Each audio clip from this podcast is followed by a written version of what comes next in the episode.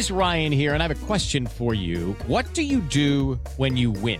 Like, are you a fist pumper? A woohooer, a hand clapper, a high fiver. I kind of like the high five, but if you want to hone in on those winning moves, check out Chumba Casino. At ChumbaCasino.com, choose from hundreds of social casino style games for your chance to redeem serious cash prizes. There are new game releases weekly, plus free daily bonuses. So don't wait. Start having the most fun ever at ChumbaCasino.com. No purchase necessary. Group. Void were prohibited by law. See terms and conditions. 18 plus. Judy was boring. Hello. Then Judy discovered ChumbaCasino.com. It's my little escape. Now Judy's the life of the party. Oh, baby, Mama's bringing home the bacon. Whoa, take it easy, Judy. The Chumba life is for everybody. So go to ChumbaCasino.com and play over 100 casino-style games. Join today and play for free for your chance to redeem some serious prizes. chumba ChumbaCasino.com. No purchase necessary. Void were prohibited by law. 18 plus terms and conditions apply. See website for details. It's time for today's Lucky Land horoscope with Victoria Cash. Life's gotten mundane, so shake up the daily routine and be adventurous with a trip to Lucky Land. You know what they say your chance to win starts with a spin. So go to luckylandslots.com to play over 100 social casino style games for free for your chance to redeem some serious prizes. Get lucky today at luckylandslots.com. Available to players in the U.S., excluding Washington and Michigan. No purchase necessary. VGW Group. Void were prohibited by law. 18 plus. Terms and conditions apply. From the fifth quarter studios in Madison, Wisconsin, you're listening to Coach Unplugged. And now, your host, Steve Collins.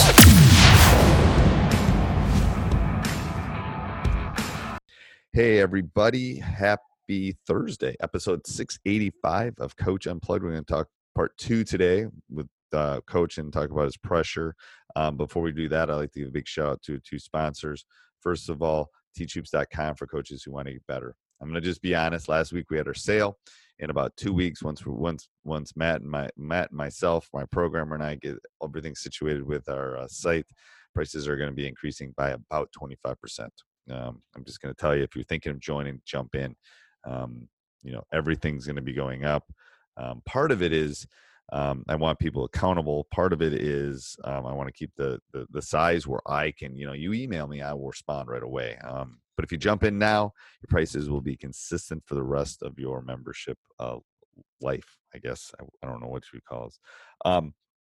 So Dr. Dish is, uh, you know, the Dr. Dish Home is a great thing. You don't get the $350 discount on it, but if you're looking looking for a, a, shooting machine, that might be something you look at. I personally would go up a grade, get $350 off, and then, um, yeah, have it in your. I, I I know several people that have them in their front yards, and they're a great machine. So go over and check it out, and let's head off to the podcast. Go. That's the run and jump, and so, you know, you're you're in Forrest Larson area and Eddie Andrist uh, two guys that have done this really, really well. And anything I've got from the run and jump, I've got from those two Wisconsin guys. Right. But you know, X3 comes and traps when the ball handler, when he sees the back of the ball handler's head, when the ball handler can't see him coming. Um, and then everybody's on a on a clock basically. When they see when X3 yells go, everybody knows we're in the run and run and trap. so what's X1? X1's trying to keep the the one's trying to keep him on the sideline. Right and then he jumps up ahead and, and, stops his forward progress to get the guy to turn. And when the guy goes to turn with his left hand, X3 has shut the door there. And so if we can get that turn and he goes to turn back to the middle of the court to pack it, pass it back to X4 and he's, you know, he's going from his right hand trying to pass with his left hand, that's where crossing your arms really, really helps. I mean, what kind of pass is he going to make, you know, from right there? If everybody rotates like they're supposed to, you see that three over here is the only one that's open. And if they're crossing their arms and they're applying ball pressure, there's no way that one is going to be able to pass to three. Right. What I tell my players too is like, if you get that trap there on that elbow extended, there's only three places that it, we need to pay, take the three passing lanes away the right. one down the sideline, the one in the middle, and the one back. The long one, okay, well, if we're getting a good enough trap, they're not going to see that.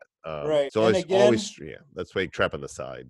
And again, I have them going, you know, to the ball handler's right. But if you can get them going left and, and, doing this, you know, which you can over the course of a game, you know, it's even more effective. Here's my stunts. Um, I've got a couple different ways that I have stunted. And so this first way was really helpful for me when I was in high school. I coached a girls team for only one year and we won a championship doing this type of stuff. But I got tired of them missing practice for horseback riding lessons and ballet lessons and all that. So I was not like Mike I could I could not stick with it. It, it drove me crazy. I call it mom uh, stands for just moving one man. And I just have my X3 change between he's on the front of the 122 press, he's in the middle of my 212 press, and he's at the back of my 221. And so the box portion of all three of those zone presses, their responsibilities basically stay the same. And when you're at a high school level, you know, coaching girls, middle school level, whatever, simplicity, sometimes there's genius and simplicity. Well, and the thing is, those all look different for the coaches. They do. They do. But it, it, you can do this with very little practice time. You just teach the box their responsibilities. And so here I have the the diagram. X3 is up there on the front. You know, it's got to be your most versatile player you know, if you're probably don't want somebody 5'10, but if they can be over six feet, you know, they can effectively run, I think, all three spots of this, you know, at, at the right. high school male level. Um, middle of the 212. And who do you have? Who do you have trap? Go back to the 2 212. Who traps on a 212? The one in the three? Well, I'm going to show you that here. Okay. So I use I use a lot of my 221 to, to really set up my, my 212. Okay. Uh, so that's the back of the 221. And if you're if you want to do that group of stunt, I think just doing that for a lot of people can can really create problems for for your opponent. So, like I said at the outset, I don't think doing all of these in one season is feasible for anybody at any level. I've just put together a package of things. But you do think a high school team could do these three stunts? Yeah. Oh, yeah. Yeah. Yeah. Okay. Because I think this would freak. I I think that would freak a lot of high school teams out because yeah. it's basically three. They they think you're running three different presses. And you know, one of the things I did when I coached high school was so this is an odd front. So if the score on the scoreboard was odd, we would run this. And right. if it was even, we would run a two two one. And you know, let's say if it was a zero or a five, if it got to one of those scores, we would run a two one two. Two. And so whatever I did that year, whatever year it was, you know, those those kids would know. And so I just gave them an easy way to change without me having to call timeouts or yell it from the sideline. You know, that's really hard to pick up on scouting when when somebody is changing their press and why. They're not going to know, and if they're looking on film, they're not going to know that you changed it according to what was on the scoreboard. That was just one way I thought of. I've I also like held up. Oh yeah, I mean, it also depends on the type of team you have for the listeners. Right. Like I've had teams yeah. that I've been able to do, you know, make misses. I've been able to do left side, right side, but you got to be like they got to be they got to be thinking the game. I yeah, that, that it really depends on your team. Yeah, you're you're absolutely correct on that. And I I've laminated uh, stuff and just held laminated signs like football coaches do Yeah. on the sideline. And you know, if you look at this right here, it's just an X, and so you just have an X there and a box if you want a two two one or you know something like that, and it's it's easy. All right, so these are some of the fun ones that are that you get to do out of a two one two alignment. Gone if you've already been doing a 2-2-1 and now you have x3 come and come and be the trapper x1 and x3 are the trapper um, x3 gives the now call x4 is now taking that sideline fast. Where in the previous in the 2-2-1 it was Right. x5 taking it that's just a simple look as you can see in the second diagram you know when you're not expecting when you're expecting that trap to come from x4 and it's not you know that that's that's one simple change up I like that. you know, it just messes with them. I really like this one flash. With all of these, I put why why I would change to this during a game or why I would do this. So in this one, X4 does flash up. X3, if you're looking at that ball handler, that ball handler doesn't see X3 coming down the sideline. So as he's making that pass, two is going to look really, really open. And if you have that good X3 there, that really messes with people when they never know who the trapper or the interceptor is going to be. Right. That's why I put X3 slide is not a normal rotation as a sideline interceptor. And so if a coach we're gonna if your opponent we're gonna try to go against this stuff in practice, you would force them to eat up a ton of practice time to be able to handle all this stuff. And so I go back to All of this is just geared on breaking the other team's practice habits. And, Right. you know, it's not really that difficult to learn if these are the stunts you choose. You know, Morgan Wooten, just the basic, instead of X4 guarding the inbounder, he's just playing center field and the other two guys are in denial and he's really just looking for anything over the top. Uh, why would I use that? I just use that when we're behind or when I really just want to speed up the game, even if we're if we're not behind. If I feel it's not at the pace that I want to play and people are really trying to slow us down, then I might put this in for a couple possessions. And these are some other good ones. When I talk about remote control and getting people to to inbound it and then do what I want to do. Uh, these are the things that I do that look like one thing when they start. It always looks like a one two one one, and then it gets into my two two one or two one two, and it's super easy. You know, you could teach these in one day at practice, and I have all the whys here. Look at the read first. Read is just looks like a basic one two one one press, and once the ball goes in, you know, I usually do this at the beginning of the game if I'm not that familiar with my opponent or they haven't faced much pressing when I played them. And so I don't have a whole lot of film on, on what they're going to try to do against the press. I'll just throw that out there and see what they like to do, who their ball handlers are, are and all that. And once the ball's in, I may stay just stay in straight man to man, or I might go to a normal one two one one zone press and just show a trap or two. And none of that is my intention. It's really just to figure out some things about their team and make them think that that's what I'm going into. So that sets up stay. Four doesn't, the inbound defender doesn't allow the ball to be passed back to four. Why would I use that? Either four is really good or one is really bad. If I don't want the ball to go back to four, I'll make one, you know, I'll make one be the one that brings it up. And if, uh, you know, four is really good, same thing. I don't want him to, to constantly beat us. So none of these are things that you can stay with for an entire game, but it goes back to never let them beat you the same way twice. And if, if passing back to four uh, has toast you know has has toasted you you know take that away and make one who's uncomfortable bringing it up according to what his coach has been telling him in practice make him bring it up against pressure um I, like i write here i often use it in the second half or after a dead ball situation where Uh, because sometimes I want to put the right people in place, and so um, or I don't want to coach at halftime to be able to show them some answers against it. So I tend to use it in the second half, where they'll have to burn a timeout if they want to do something against it. Uh, squeeze, we want to make four look open. When four looks open, X3 is coming from the blind side to steal that inbound pass. Um, like you and I were talking about, you know, we take away the most, the three most logical passes right there, and so now you've got And the high school kids really want to pass it back and reverse Right. it. They, they really do. do. Everything again, these are all really simple things, and it's not even a one-two-one-one trap. It's showing that, but it's not really what it is. You're you're you're really just stunting by showing that one that read that one-two-one-one first, and that all that read is doing is setting up these different things um, to be able to to mess with them a little bit. I love having more timeouts than the other coach at the end of the game. I love seeing him yelling at his players and, and that kind of stuff. Uh, these two right here, these last two stunts that are more out of a two-two-one set, or they, they go back into a 2 to 1. Again, they look like they're out of a one-two-one-one. The inbound defender just simply comes back. He looks like he's in a one-two-one-one. It gets into one right there. And You're you're, right into a 2-2-1. two-two-one press and then uh, slide same thing except your two slides back your your inbound defender comes up and gets the ball and really that just messes with people they they wonder what you're doing um, they tend to try to reverse it and if i see that they're going to keep reversing it then i go back to that squeeze play and, and we look to take that away. And so really it's just dance steps. It's nothing that's too intricate. I've just you know i, I give credit in all these slides and at the end of this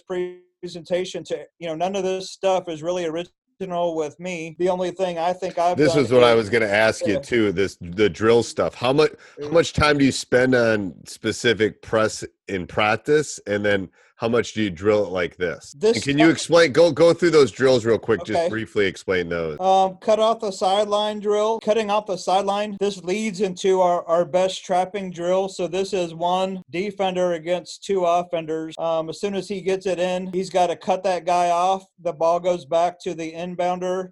And that end inbounder has to try to get up. We've got cones placed along there, and that Okay. inbounder has to try to get up to that cone, and that defender has to leave where he just was was at, which simulates going out of a trap. Uh, and he's got to run up, and he's got to be a trapper on the other side. So he's got to get his nose up ahead of the ball. He can't buddy run. He's just got to pick out the angle on the court where that guy's going to get to. And so because we've got a cone up there uh, somewhere, you know, around this level, you know, he this guy he knows this guy's not going to screw up the drill and start dribbling back towards the middle of the court. That's not the idea. He's just trying to get here before the defender does. And so we do that. They've got to do it four times. Um, you know, one, two, three, four.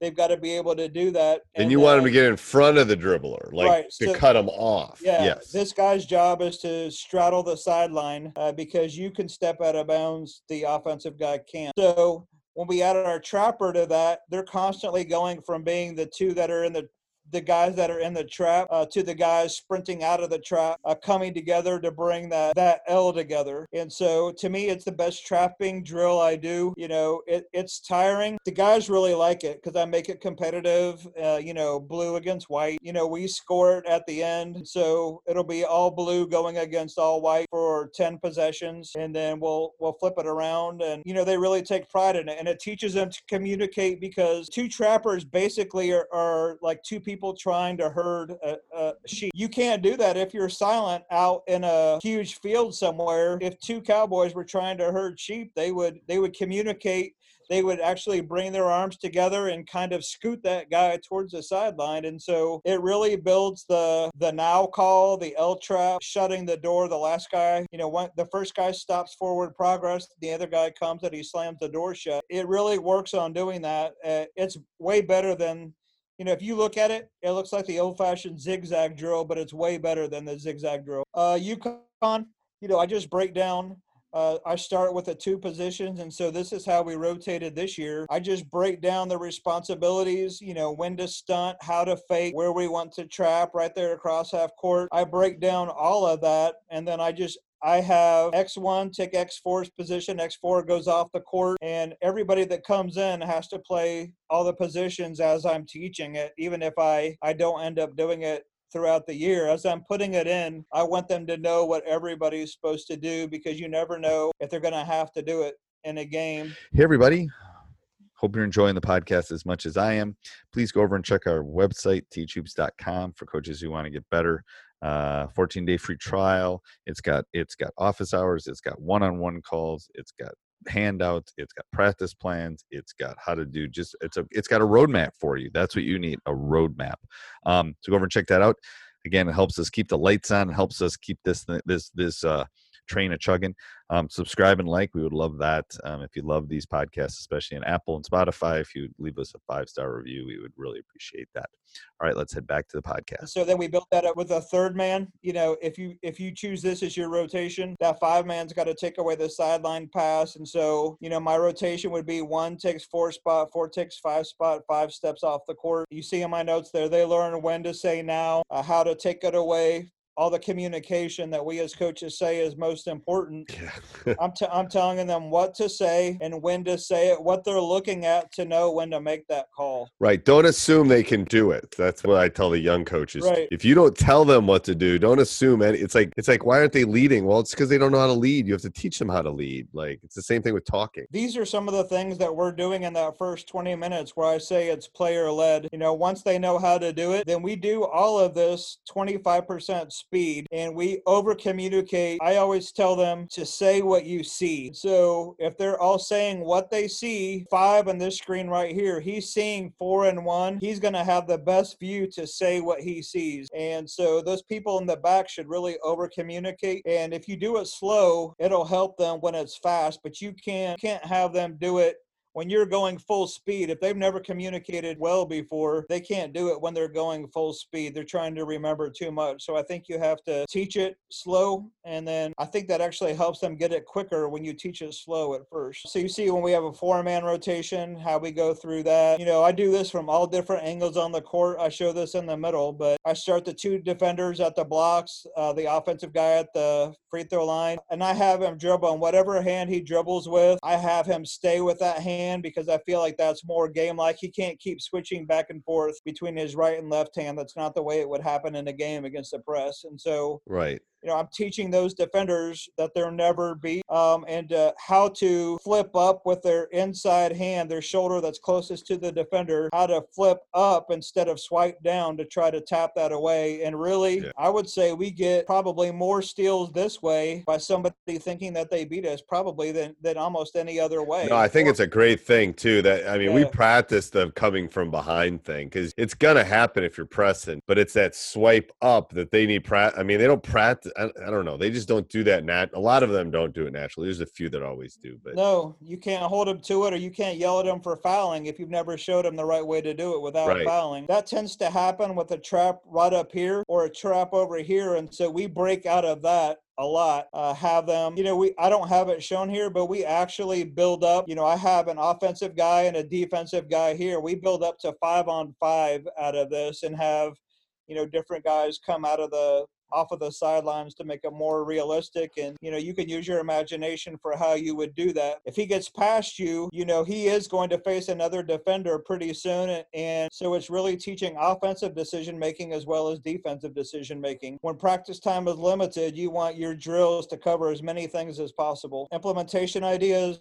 don't try to do all of these or even half of these. Use the off season to plan ahead. Like i said you probably know your opponents or you should know your oppo- opponents well enough to know what top three or four things will work best will give you the most uh, return on your investment if you think of it like a debit card what is going to give you the most value for the for the amount of money that you spend right. uh, money being time. And so uh, then number three, script different what ifs every day. As with offense, you know, we want to get to the point by the end of the year where we're not teaching more plays, we're just teaching them how to play. You want to do the same thing from day one with your defense. And, you know, in football, linemen learn how to pressure effectively, safeties learn how to make reads. And in this scenario, your linemen are your trappers and your safeties are your interceptors. And I think, you know, if football coaches can do it, I think we can do it with far Yeah. few players I, I think we can too. going into a game, I think it's a good idea uh, to script the first three possessions and just change your look each time. And so Do you do that on offense and defense? I try to. I don't, I'm not going to say that I always do it, but I do it a lot. Again, if you're going to do this, you have to practice it a lot. Yeah. But it does help you know what will be the most effective. And like I put here, you, you want to play chess, not checkers. You want to be a couple moves ahead. And so, especially the second time that you play somebody in a season, you know, you can really get to the point where you're using one of these actions to set up another. Maybe you're using that read to set up the fact that you're going to go back and squeeze or something like that. Um, number number two, I show you what I talked about there, how I how I've done it. Always use one alignment after a free throw, and so we're, we're always in a two two one, and we may be in just a regular two two one, or we may change a stunt. Free throw gives you an incredible opportunity to put people where you want them, and it really kind of. I started doing this just because I had a really bad free throw team. I didn't want it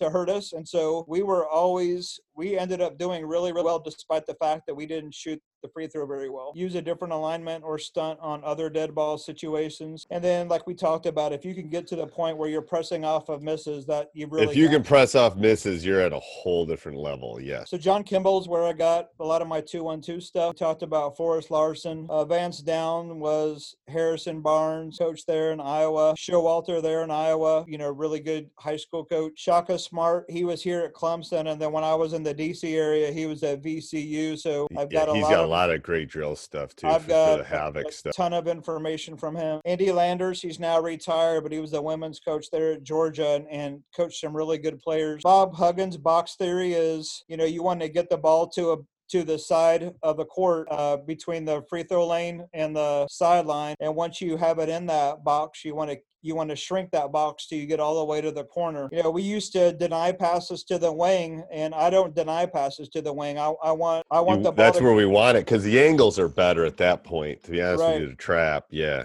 And so that's why I want, no matter what we're doing, I want the ball to cross half court on the outer third because that puts them in that box from the get go. And the quicker I have them in that box, the better everybody on my defense can be. And again, if they if everybody on my team is on that half of the court, then it's going to look really, really crowded, and they're going to try to pass around it or pass over it and that's what you want. You don't want them to be able to pass through it. And then Rick Pitino did a black white press a long time ago when he was at Providence, and he did some of it at Kentucky. But it was you know run and trap on the sidelines, and then if the ball went middle, it was run and jump in the middle. And you know I haven't seen anybody do that recently, but you know, I've done that a little bit with a run and jump, and that those are these are all people that I've gotten ideas from, and I've kind of combined them into one package and taken what fits me and what I can do easily. So again, I, I want to give credit where credit's due and realize that I'm not. What's a, the what's what's the hardest thing to teach on this? Initially, eh, you know, if they haven't been pressing very long, is how to make those reads in games and you know get in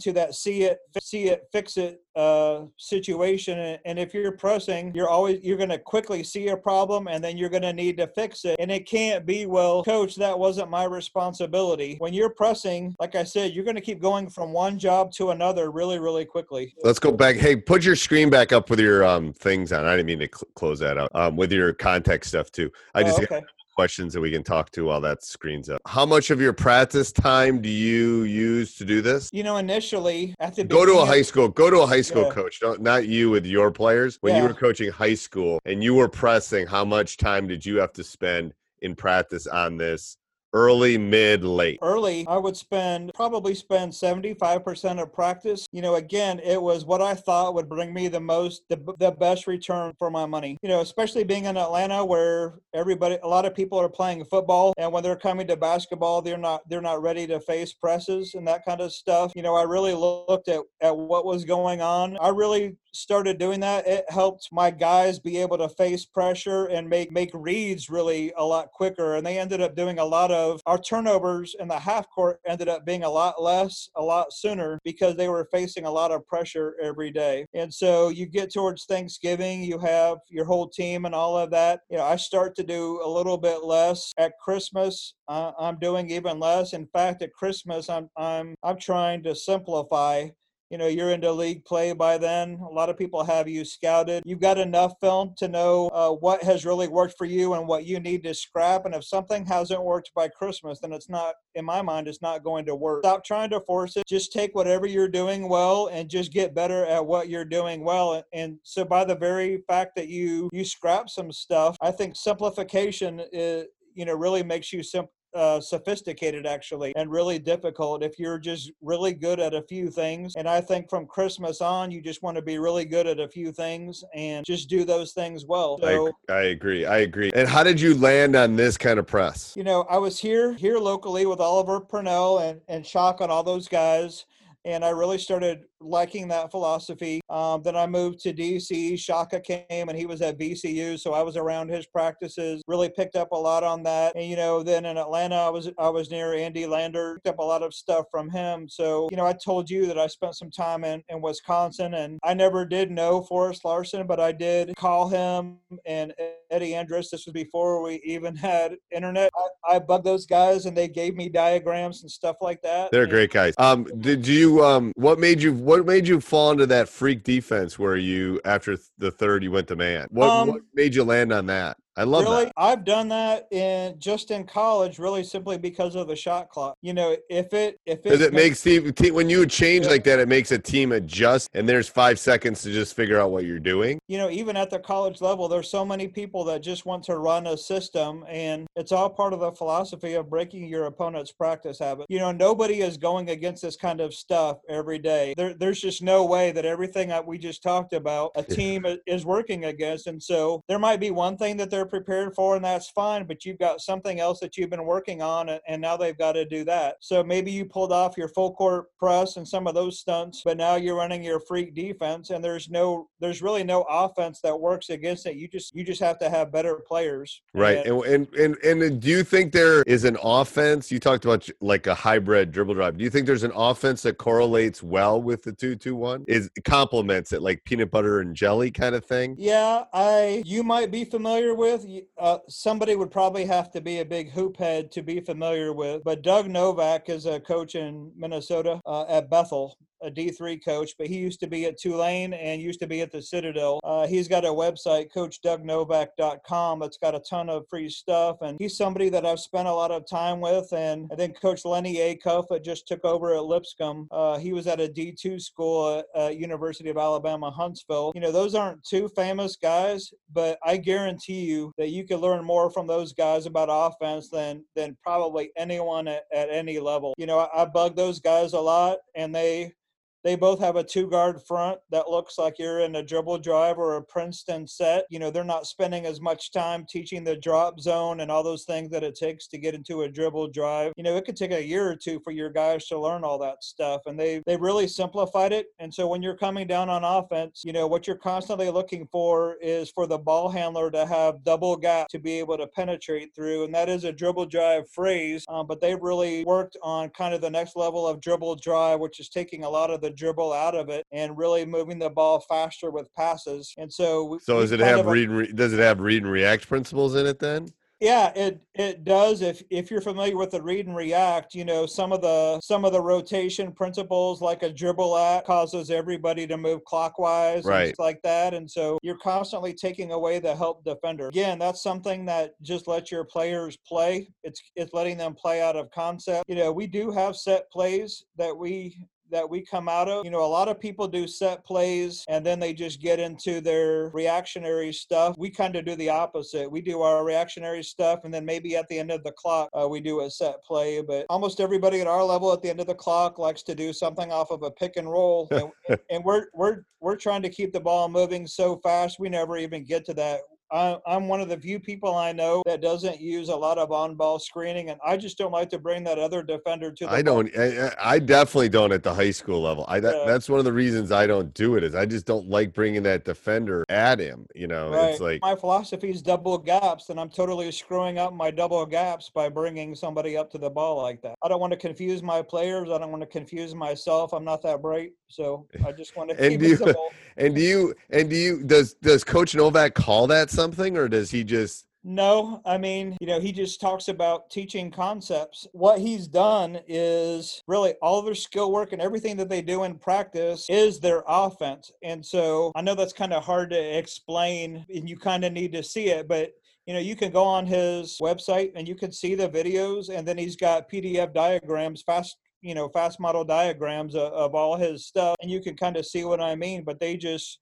they build up from one on one to four on four to five on five every day. It's just a part of everything is teaching footwork and teaching finishes and that kind of stuff. They spend very little time actually teaching slides or, or anything like that that we would consider offense. They just teach you basically how to play off of whoever has the ball. So let's say let's say I let's say he was sitting where you are and I said, Hey, explain your offense. What would he say to me? he would say it's a, a kind of what I just said, uh, the next version of the dribble drive. You okay. know, we all say that the pass moves quicker than the dribble, but then you know what high school kids especially if they hear dribble drive, they're going to want to dribble. And so basically we we have that 1 second philosophy. He has that 1 second philosophy where when you catch it, you're either going to pass it or you're going to shoot it. You know, he doesn't want you to he wants dribbling to really be your last option. And if you think about that and how quickly the ball moves with that, it takes care of, you know, there's always one player where the that's what we, we, the, the, reason I'm asking the question is it sounds like kind of what we ran this year because it was partially read and react, but we also had like if they're up on you, the dribble and then the rotations because you got to be able to attack on that, on that, on that dribble. I don't like that. I don't like the low block on the opposite end on the read and react yeah. or the dribble drive. I mean, mean? It just I, I don't think the spacing of that works anymore with the game the way the games change. I think you got to almost have all five out to leave space. So that's so, interesting. And so what what we do, what he does is you have the person in that space, but as the actions start to happen, then they it ends up being five out, but it doesn't look like five out. And so when you teach it that way, anybody can be in that base that dunker spot that we talked right. about. Yeah. Okay, that's interesting. Hey everybody, hope you enjoyed the podcast. Make sure you subscribe and like, leave a review. We love those five star reviews. We're gonna leave a one star. You can skip to the next podcast. Also, go over and check out teachhoops.com for coaches who want to get better. Sports Social Podcast Network. Lucky Land Casino asking people what's the weirdest place you've gotten lucky? Lucky? In line at the deli, I guess? Aha, in my dentist's office. More than once, actually. Do I have to say? Yes, you do. In the car before my kids' PTA meeting. Really? Yes. Excuse me, what's the weirdest place you've gotten lucky? I never win and tell. Well, there you have it. You can get lucky anywhere playing at LuckyLandSlots.com. Play for free right now. Are you feeling lucky? No purchase necessary. Void where prohibited by law. 18 plus. Terms and conditions apply. See website for details.